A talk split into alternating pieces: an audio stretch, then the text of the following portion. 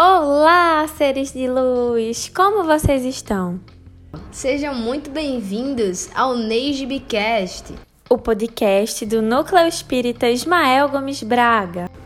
Pensado pelo Semear, com uma ajudinha da espiritualidade e apoiado pelo Digi, nós temos o prazer de iniciar mais um episódio. Eu sou Bia. E eu sou Júlia. E hoje nós vamos falar um pouquinho sobre um tema muito interessante: o Cristo vive em mim.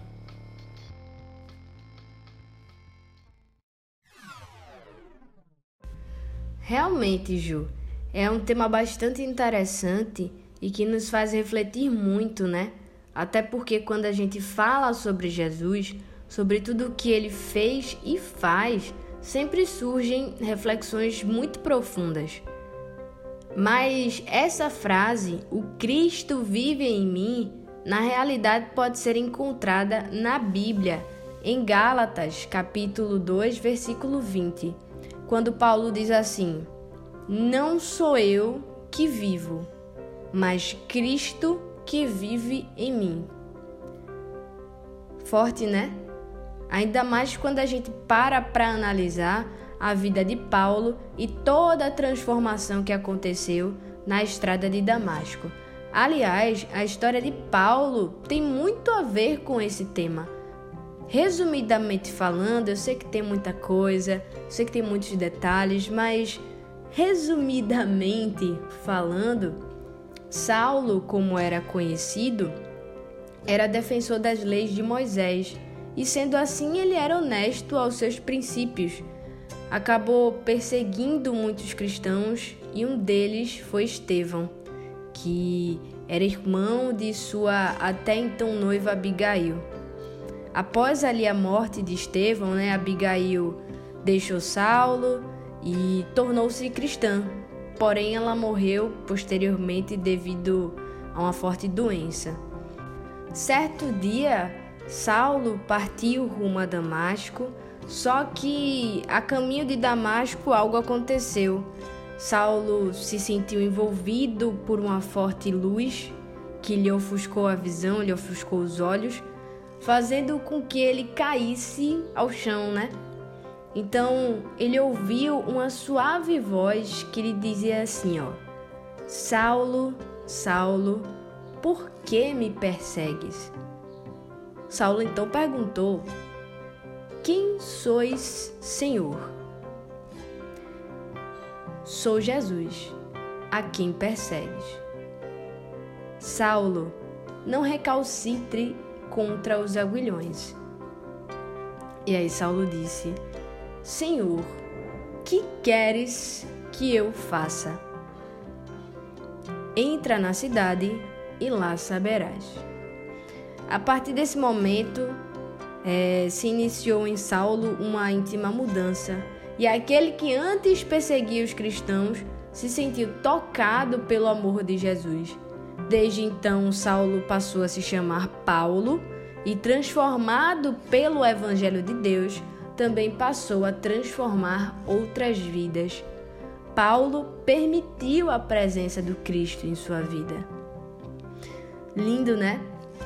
O mais incrível de tudo é que essa história ela é real e que da mesma forma que ocorreu com Paulo, também acontece com a gente todos os dias.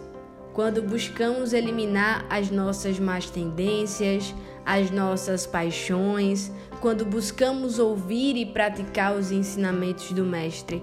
Afinal de contas, como o próprio livro dos Espíritos nos diz na questão 622, que já foi bastante citada aqui em outros episódios, mas é sempre bom relembrar, Jesus é o nosso modelo e guia. Emmanuel nos afirma, no capítulo 138 da obra Pão Nosso, que quando Jesus penetra no coração de um homem, converte-o em testemunho vivo do bem e manda-o a evangelizar os seus irmãos com a própria vida.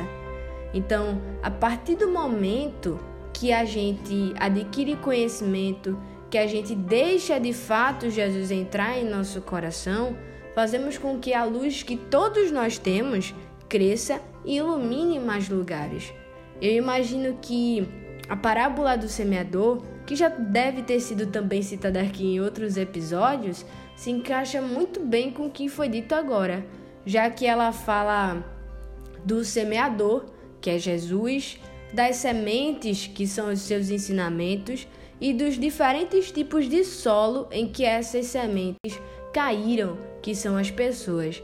Então que a gente seja, né, solo fértil, que a gente seja aquele solo nutritivo para que as sementes possam germinar, criar raízes e se desenvolverem, gerando posteriormente bons frutos, deixando vivo em nós aquele que as semeou. Sendo assim, a cada atitude positiva, a cada vez que pensamos mais no próximo, a cada vez que tentamos deixar o solo mais fértil possível, que compreendemos e vivenciamos o Evangelho de Deus, o Cristo vive em nós. É muito interessante mesmo a história de Paulo, Bia. E o trechinho que eu vou ressaltar aqui que você falou, pegando um ganchinho, né, com a sua fala, é o seguinte: Paulo, em sua trajetória, depois que ele foi transformado pelo Evangelho, ele passou a transformar outras vidas.